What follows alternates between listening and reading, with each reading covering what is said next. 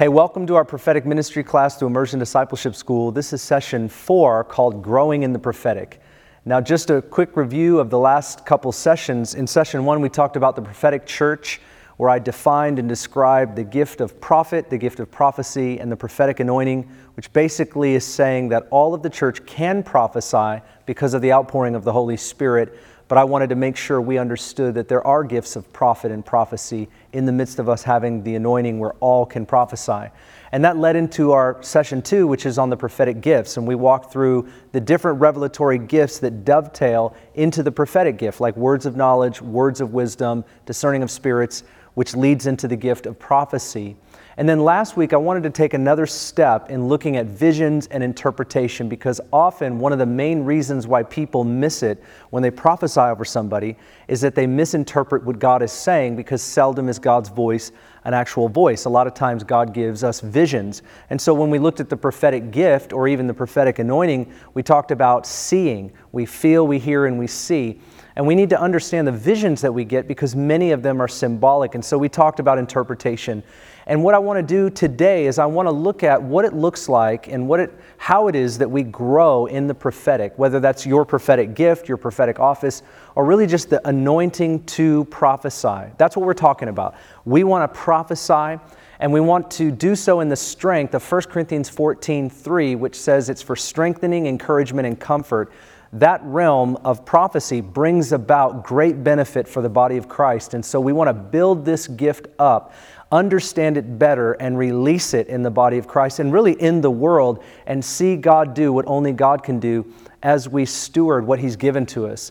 And so we want to look at what it takes to grow in the prophetic because you just don't arrive automatically knowing what to do and how to do it. And there's a way that we can grow, there's a way we can partner with the Holy Spirit to share what God puts in our heart for other people. Again, prophecy is to hear what God is saying or to see what God is showing and to say those things to people for their benefit according to Scripture. And so we want to look at this and I want to start by sharing this verse with you. 1 Corinthians chapter 14 verse 1.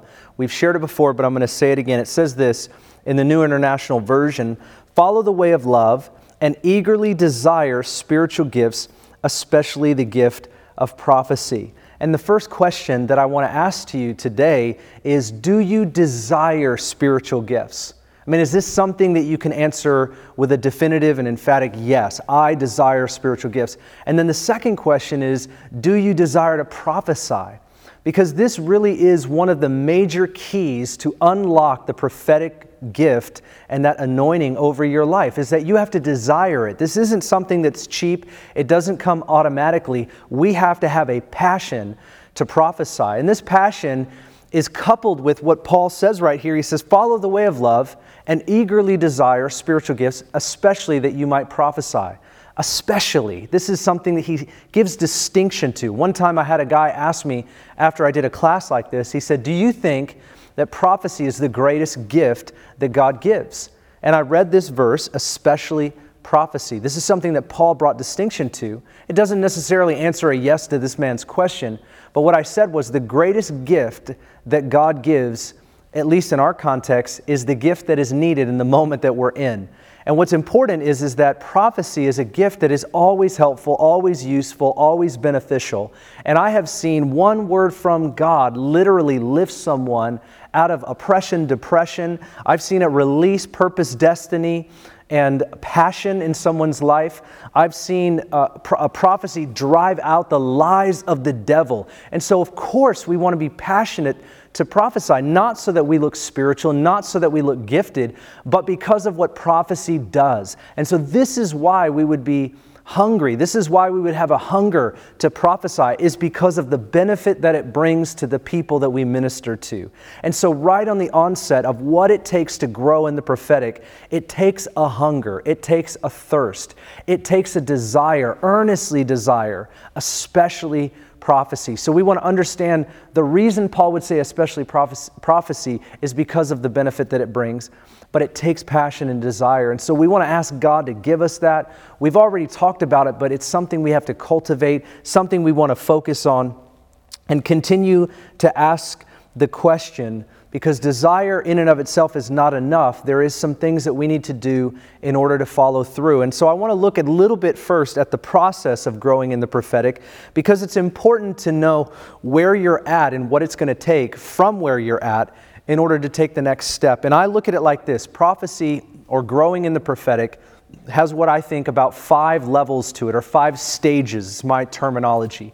And the first stage is introduction. And what I'm talking about when I say introduction is that somehow you and I are introduced to the prophetic gift or the prophetic ministry. This means that we're talking to somebody about it, we go to a church and we see prophetic ministry, or somehow we, we read a book or we were reading scriptures and we were interested, but at some point we intersected with whatever this gift is the gift of prophecy. And so introduction happens. And this introduction is obviously something that everybody needs in order to take the next step, which is information. And this is where we decide and we choose to learn about the gift of prophecy and what it is to prophesy. So, we're of course going to start with scripture, but then we're going to read books, we're going to listen to tapes, we're going to take a class called the Prophetic Ministry through Immersion Discipleship School, amen. And this might be your stage, like you are literally in the middle of getting information. I want to learn more. I hear what Paul says that earnestly desire, especially prophecy.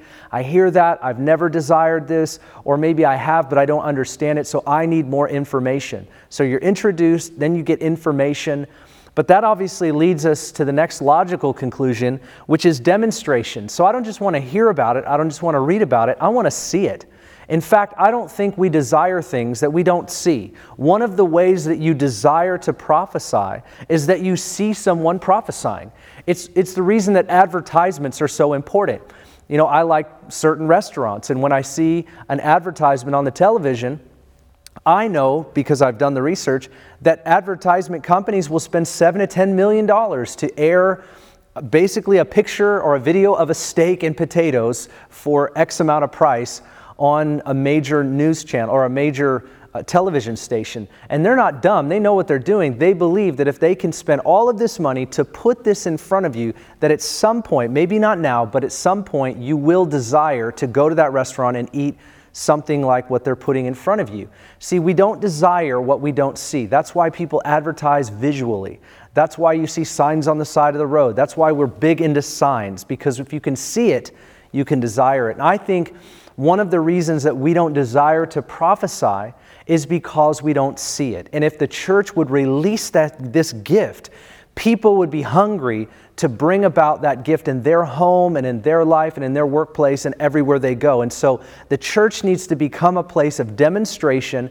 And when you see the prophetic gift, this starts to build a hunger inside you. It starts to really just build this um, curiosity, right?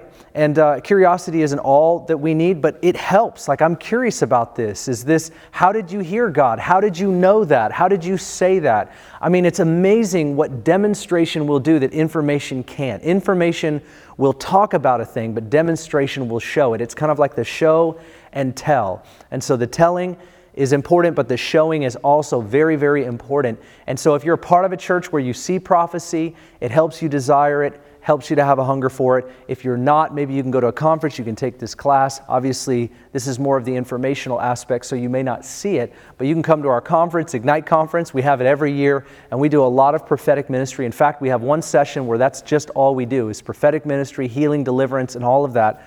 And we see God do many, many massive, incredible things because of the prophetic word that releases what God is doing. And so, demonstration is stage three. But this obviously leads us to stage four. If we're going to grow in the prophetic, we've got to move from getting information and even seeing it demonstrated from someone else. We've got to move to application. So, personally, we have to pursue the prophetic and we need to prophesy. And this is so important that there are some things you cannot learn by listening, by seeing, but you have to learn by doing right? And you get to that point where it's a must for you to step out and do what this, what this is all about. You have to prophesy. People ask me all the time, they say, How do you grow in the prophetic or how do you learn to prophesy? I say, Well, first you want to learn everything you can about it, but you get to a point where if you don't apply what you learn, you can't learn anymore You can go back and read more books. You can be a scholar on this in terms of information, but there are certain nuances, there are certain realities, there are certain, I don't know if skill is the right word, but there are certain things you cannot learn without the application of the information. And so this is very, very important. One of the things that I would encourage you to do if you're in this stage where, Ben, I understand it, I know, I've seen all of that, I need to prophesy, I need to step out and give words. Here's what I would encourage you to do very, very simple thing. When you spend time in the secret place with God and you're just in a place of prayer, get a journal and write down names of people in your life. Maybe people at your job, people at your church. It could be pastors, leaders, and it could just be anybody that you met that week. Doesn't matter. Write down their names. Spend three, four, five minutes praying over their name. Ask God to speak to your heart. Ask God for scriptures for them. Ask God for promises. Ask God on their behalf. Intercede for them. And then write down anything that you get. If you're not going to see them, then send them a text, send them an email, and watch how they're going to respond to what you share with them. You just say, hey, this is what I felt was on my heart as I prayed for you today. Weigh it before the Lord, pray about it, and watch what they'll do. I do this all the time, and I get people to respond back to me, and they go, man, you don't know the timing of that. If it was yesterday, it wouldn't have made sense, but the fact that it was today, the fact that you said this just as I was thinking about it, or just as I'm in the middle of something, the timing is even incredible. And so this is what I would say is God is at work in every one of us. And as we stop and we begin to seek God and apply what we've learned about the prophetic and we step into asking God for prophetic words, we can release those words over the internet, over text messaging, on a phone call, and also in person. Every way. I want to take advantage of every possible opportunity so that I prophesy every day. That's my goal is to prophesy every day. And that leads me to the fifth and final stage, which I call integration. And this is where, like I said, I want to make a standard in my life where I prophesy over someone every day. Not to earn something from you or God per se, but rather to just exercise the gift. You know, part of you know, being able to lift more weights is that you exercise regularly. You can never increase until you maximize what you have. You know, you need to know your strength. You go to the limit of your strength and then you push harder in order to lift more. And this is what the prophetic is like is that you've got to go right to the border or the threshold of what it is that you're personally carrying right now through your understanding, um, the wisdom that you have and all of that and the anointing that you have, and you want to push those limits and move beyond and ask God for more and increase, but you can't do that until you learn to integrate. And the illustration that I use is sort of like this is that we start out when we learn about the prophetic, it's kind of like those phones that we used to have that basically have a cord that you plug into the wall. You know, they're not cordless, but they're corded phones. And I remember growing up, we would have a cord, we, we would go to Radio Shack and we would buy a cord that has like a little extension plug. And you could buy a really, really long cord. If you wanted to talk to that special someone, you could get it all the way into your bedroom and you would have that cord. It would be able to go all, the, all around the house. But regardless of how long your cord was, it still stayed in the home. And that's like when you first start prophesying, that's what it's like. It's like you can prophesy in the church, in the home, in the house. It's like that phone that has a cord. You know, no matter, uh, no matter where you go, it's still going to be in the church. But then we want to graduate to the cordless phone. And remember the cordless phones, they came out with the 900 megahertz and then they went to the 2.8 gigahertz and the 5.8. I mean, cordless phones, you could first use them in roaming in your home, then you could use them outside, and they finally got to a place of like 5.8 gigahertz where you could be like down the street. And that really is like prophetic. We want to grow to moving beyond just being able to prophesy at church. That becomes environmental, it becomes comfortable. But this gift is not just relegated to the four walls of a building. God has put this inside of us, and so we want to release it, not environmentally, but be able to do so outside of the church property. And this could be like maybe the cordless phone illustration, could be like the small group or another gathering or our house or whatever, but not just the church gathering. It's just more places. It replicates itself in other environments. But what we really want is the integration, which is to go cellular. You know, it's like when people had those Bluetooths where they'd stick them in their ear and they'd be walking around. Sometimes you'd think someone was talking to you. I can remember responding to people because I couldn't see that Bluetooth thing that was in their ear. But this is where you, wherever you go, you have the ability to hear from God and speak what He is saying to people, to go cellular, integration, right? Bluetooth, it's implanted in your ear. God is speaking to us, He wants to prophesy through us. This is the goal of what we truly want. Now, listen to this in Romans chapter 12, verse 5 through 6. This is what the Apostle Paul said to the Roman church. He said, So we who are many, are one body in Christ and individually members of one another. Since we have gifts that differ according to the grace given to us, each one is to exercise them accordingly. If it's prophecy, according to the proportion of his faith.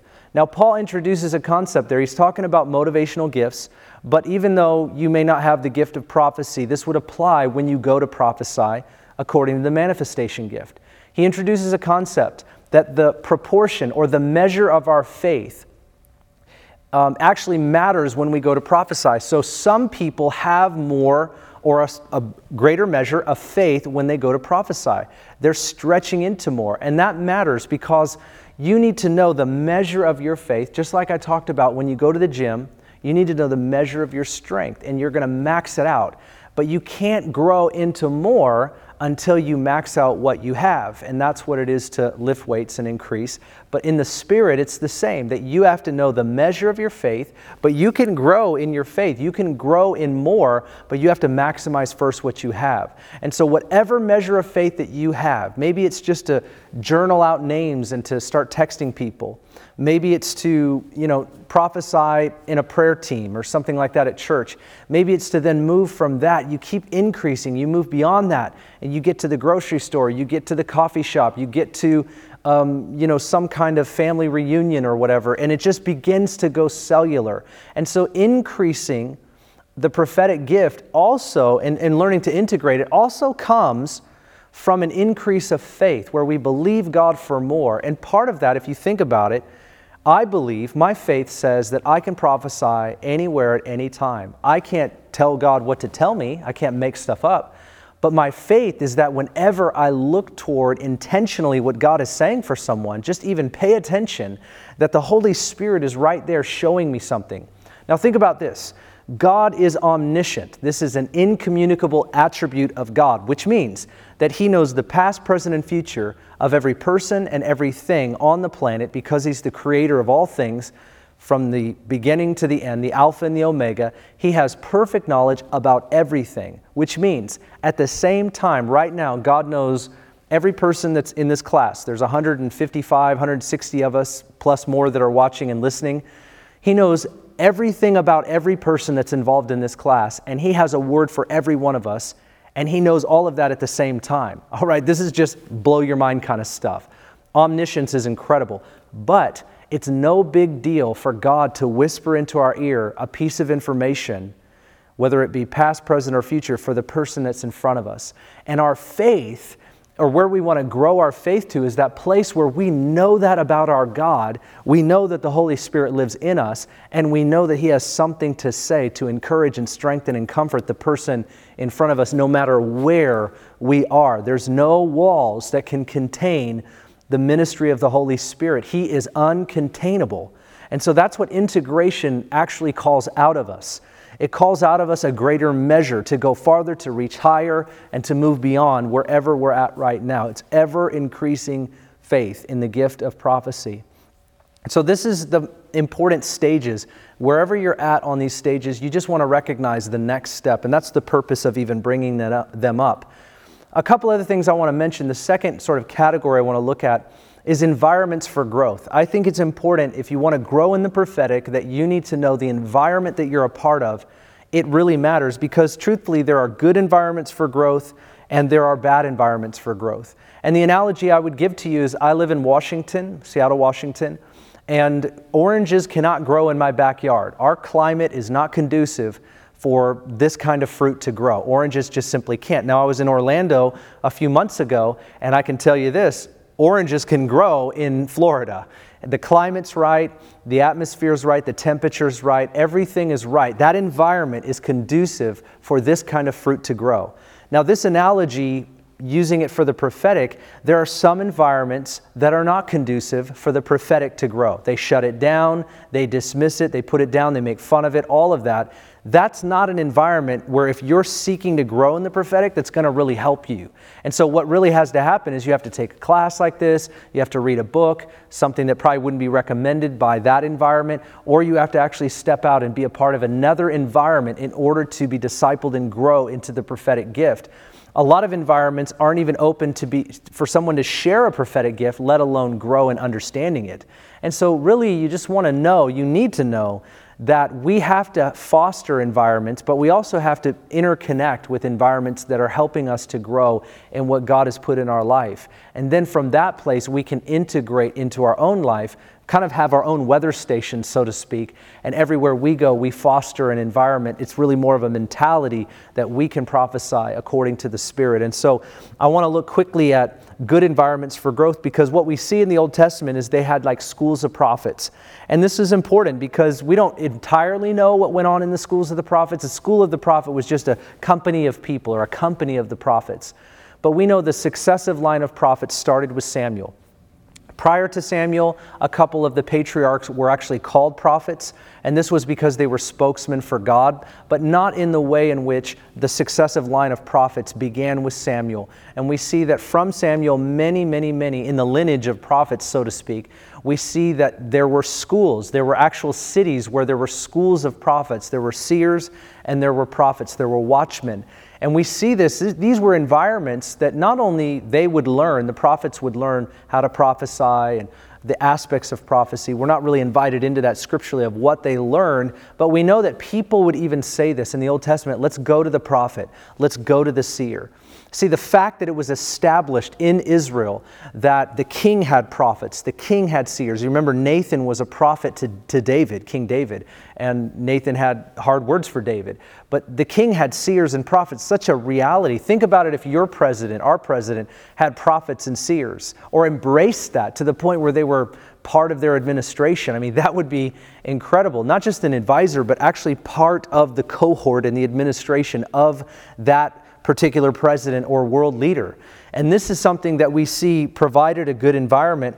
And we see that in the New Testament, there's a similar suggestion. It says that Agabus came down with many of the prophets, and he gave a word to Paul, and he gave a word, word to Paul's companions. We see this in two places in the book of Acts. So there's an accepted reality of prophets, prophetic gift, and prophesying, number one. We also see Paul wrote to Corinth. And because he did, he was telling them, You lack no spiritual gift, but he helped them to realign the gift based on what was healthy and how that would function to benefit people most in the church. And so the fact that Corinth had this place and they were a hub of spiritual gifts, prophecy was the norm. A whole chapter on prophecy and some on tongues chapter 14 of 1 Corinthians is devoted to this environment. Now, maybe it wasn't healthy, but it certainly was an environment where it could grow and it wasn't snuffed out. So, this is important that we recognize. Uh, that we recognize this very thing.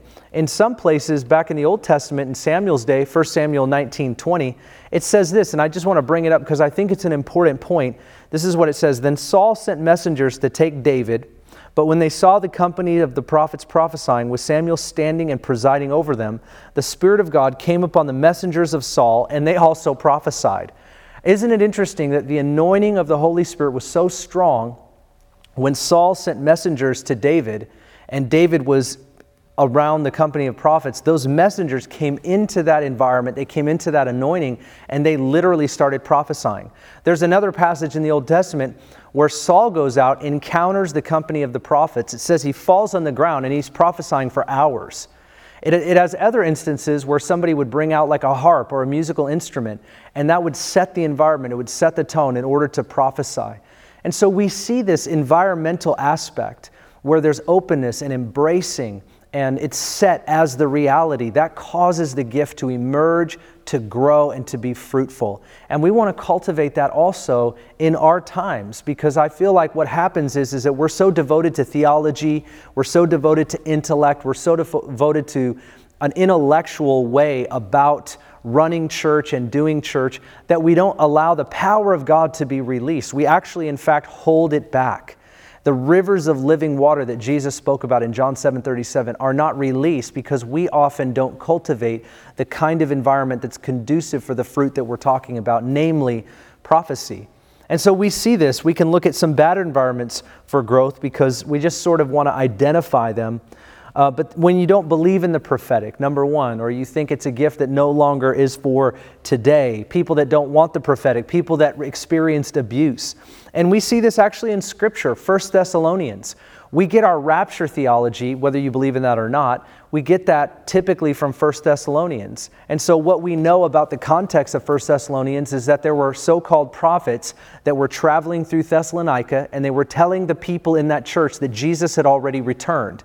And Paul writes them two letters, but in the first letter, he tells them Jesus has not returned and he's not going to come to those that know him like a thief in the night. It will be like the day dawning. You know, as you rise, you'll understand that Jesus is not going to sneak upon you. You're expecting, you're awaiting his return. And so he's comforting them. But something that he says, first he talks about tongues a little bit in 1 Thessalonians 5, but he says something very interesting to a people who had experienced false prophecy and potentially false prophets who told them things that were not true. He was telling them, encouraging them not to despise prophesying, which means that they probably didn't want to have anything to do with it. It was easier for them to just say, anybody that claims to be a prophet and any prophecy that comes forth, we shut it down, we don't buy into it, we don't believe in it, we're not interested in it. A lot of churches today do that very thing. They develop theology around that fact. It's a fact to them at least. But this is what Paul said, 1 Thessalonians 5:19 through 21. He says, "Do not quench the spirit, do not despise prophetic utterances, but examine everything carefully and hold fast to that which is good." Look what he says, "Do not quench the Holy Spirit." This like word picture would be similar to like if you had a hose and when you're like washing your car and you quench or you clench the hose and so the flow of the water can't actually keep flowing because you, you've actually quenched that hose. He's saying, don't quench the flow of the Spirit. And the flow of the Spirit is defined by prophetic utterances. That's one of the elements that he's saying that they've quenched. So don't do this.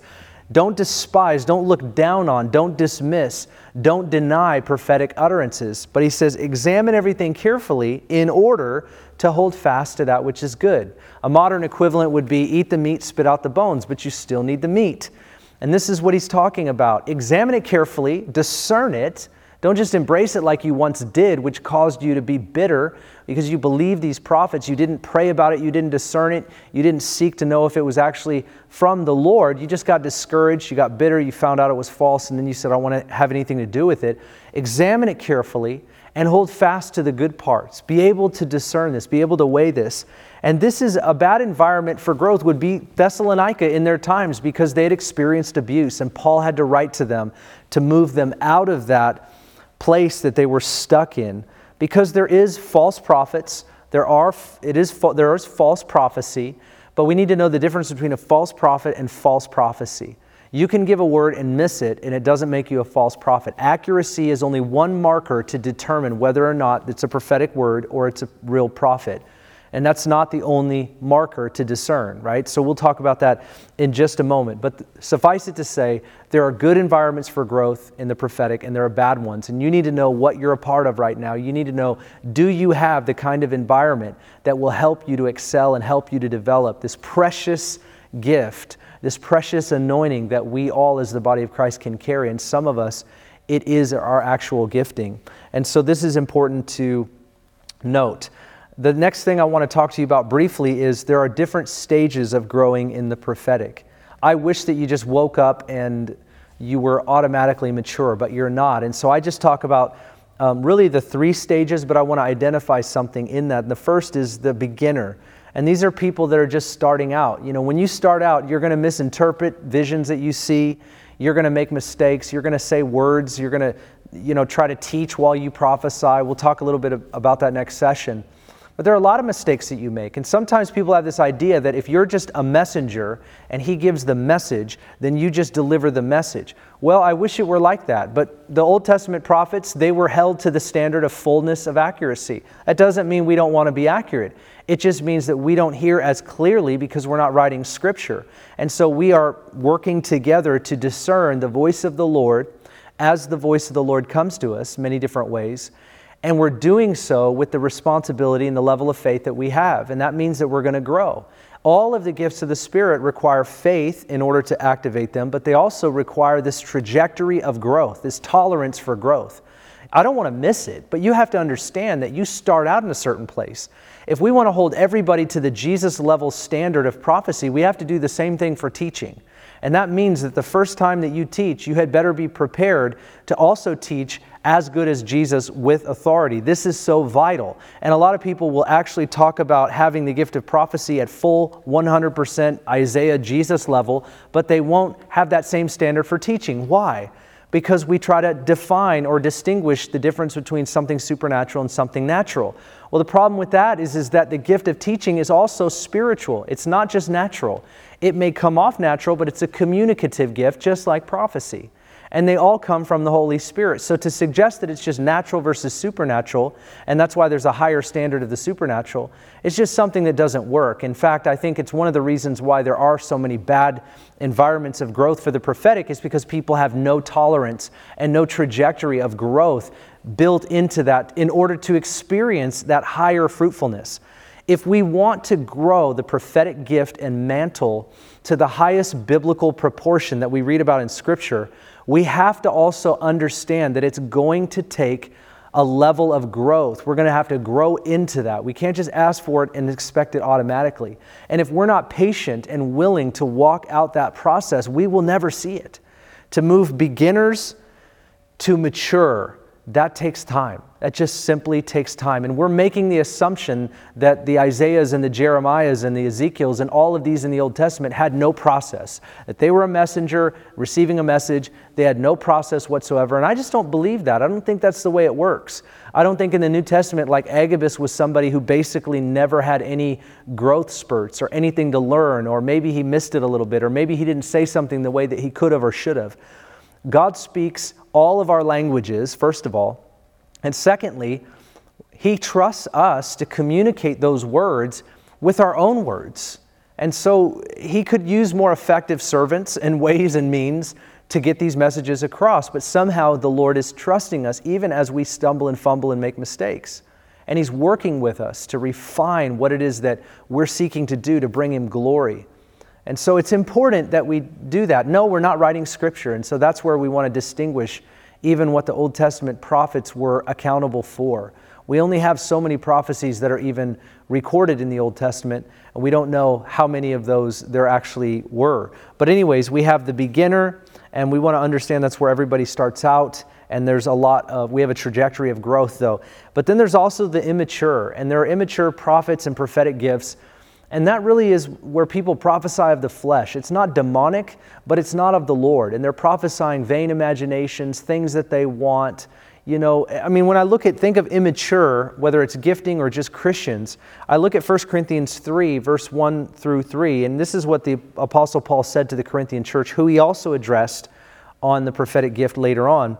He says this And I, brethren, could not speak to you as to spiritual men, but as to men of flesh, as to infants in Christ. I gave you milk to drink, not solid food, for you were not able to receive it.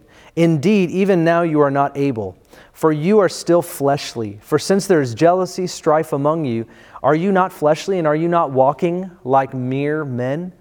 One of the questions that I had after reading this was how old were the Corinthian believers that Paul would expect them to be higher than they were?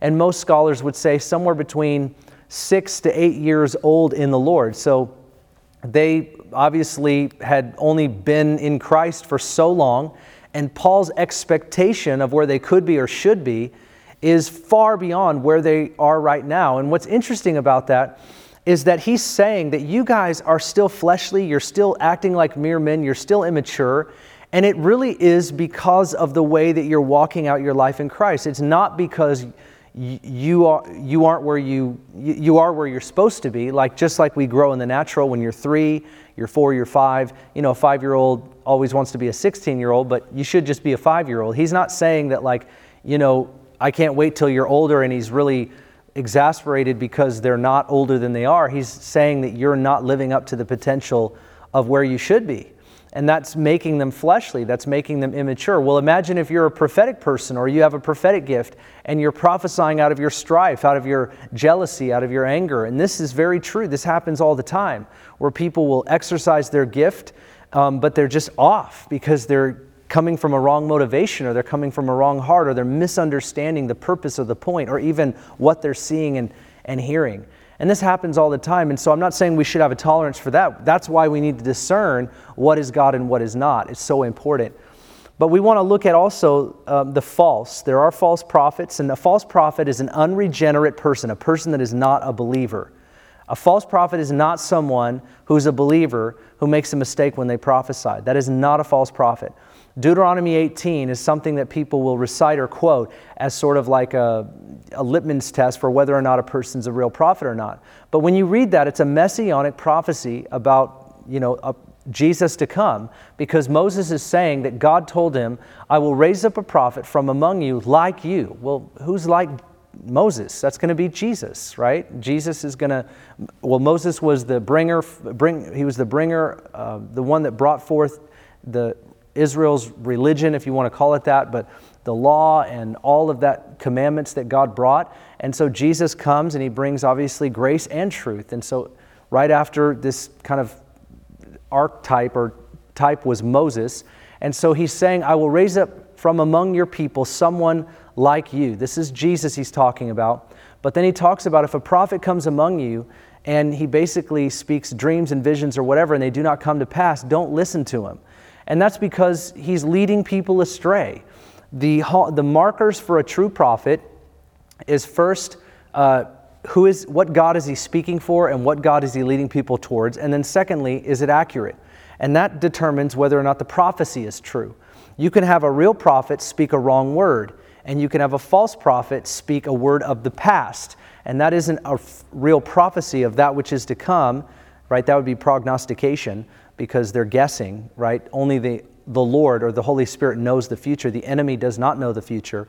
And through a demonic network, they potentially know the past depending on how the spirits are working in that family or around those people. They only know past, they can only guess the future. The enemy does not know the future. And so that's why psychics and all these kind of people, these are false prophets. This is what would be in the Old Testament. When the prophets in the Old Testament would say, Thus saith the Lord, they said that because they were speaking for Yahweh. Capital L O R D in the Old Testament was Yahweh. It's thus saith the Lord. This is what Yahweh is saying. Other prophets from other gods, this is what Baal is saying. This is what Ashtoreth is saying. This is what Asherah is saying. They, they would identify the God that they were speaking for. And this was so important because when you spoke as a prophet, you had to identify what God this was coming from. So, this is what you read about in the Old Testament. False prophets would speak in the name of another God. But in the New Testament, false prophets will try to come under the guise of being a Christ follower. And so we want to discern the content of their message, the character of their life, and all of that. So it's a little bit more difficult in the sense that they're not just worshipers of Baal directly or in an outward way where we, we could all see that. And so we want to know there are false prophets, there's false prophecy. But the fourth thing I wanted to say was is that we move from the beginner, we want to move out of immaturity, and we want to move into maturity.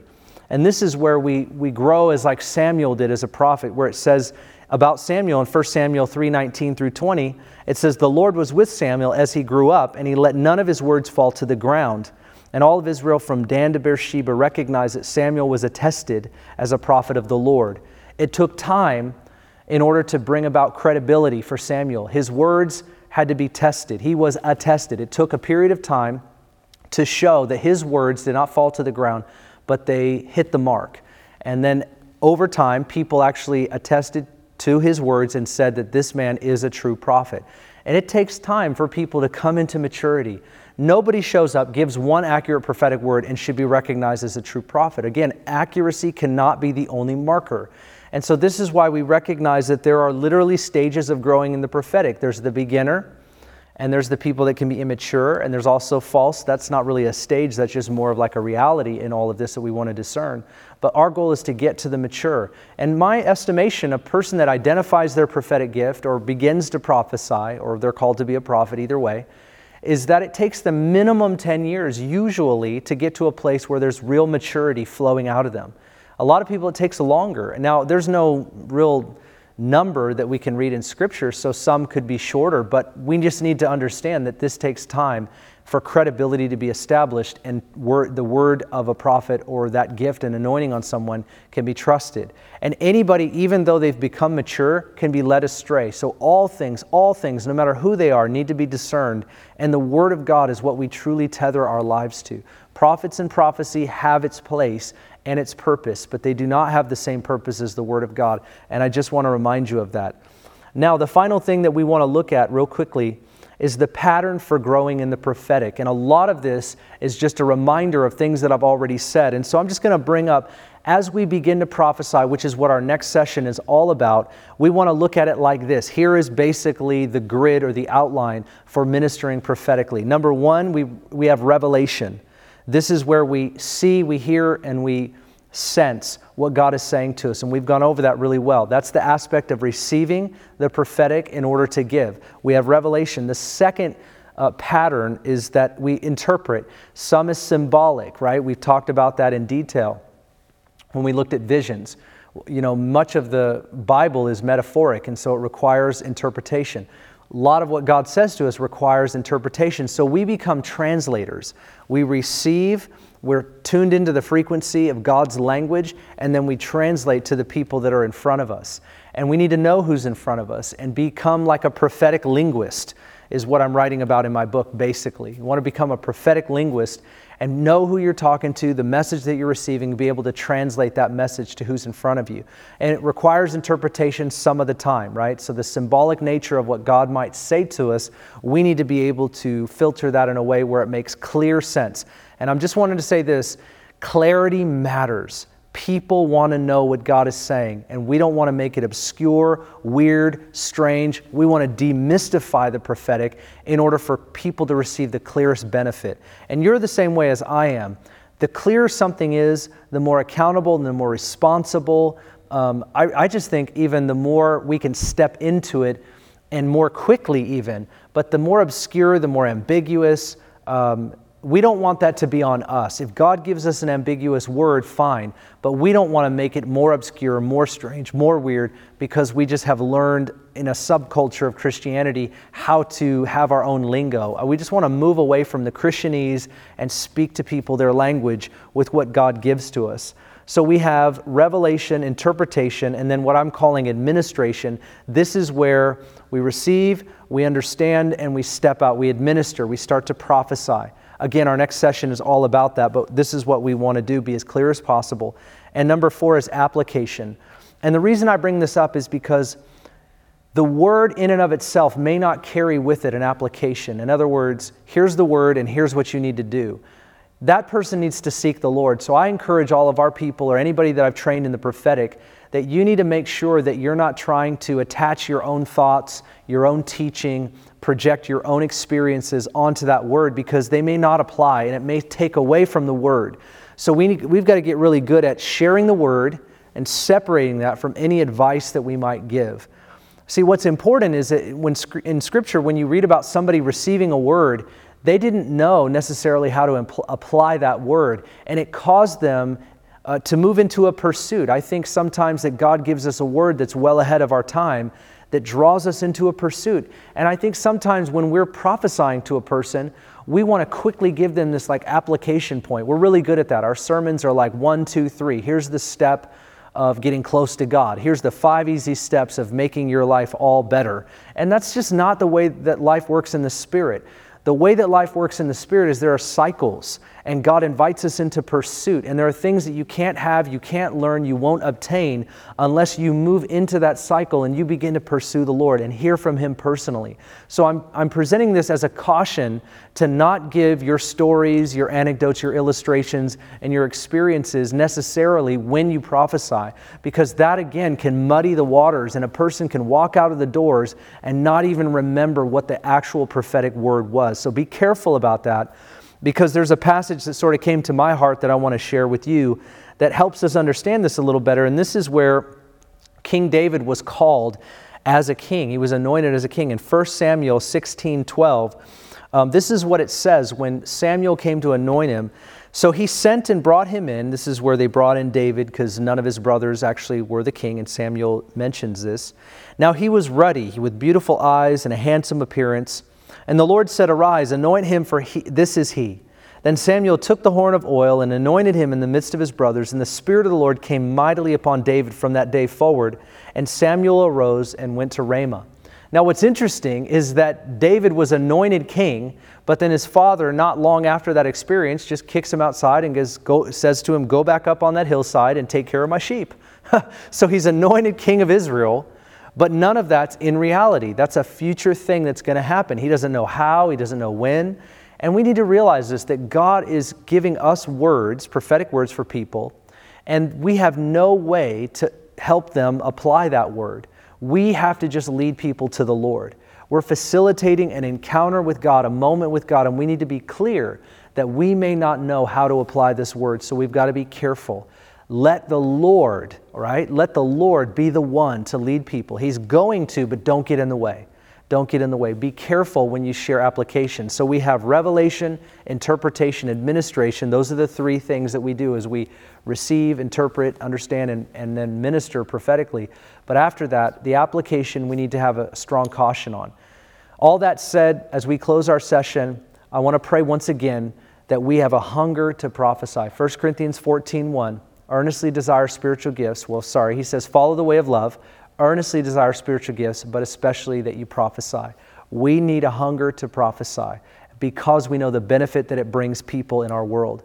So let me pray that over us as we close our session today.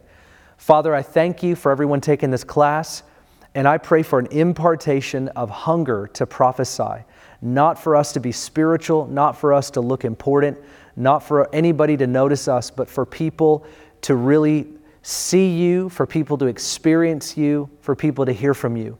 We pray, God, for maximum benefit. Help us to grow in the prophetic by first giving us a hunger to take the necessary steps that we need to take. I pray you bless and strengthen all of my friends who are taking this class, watching this online.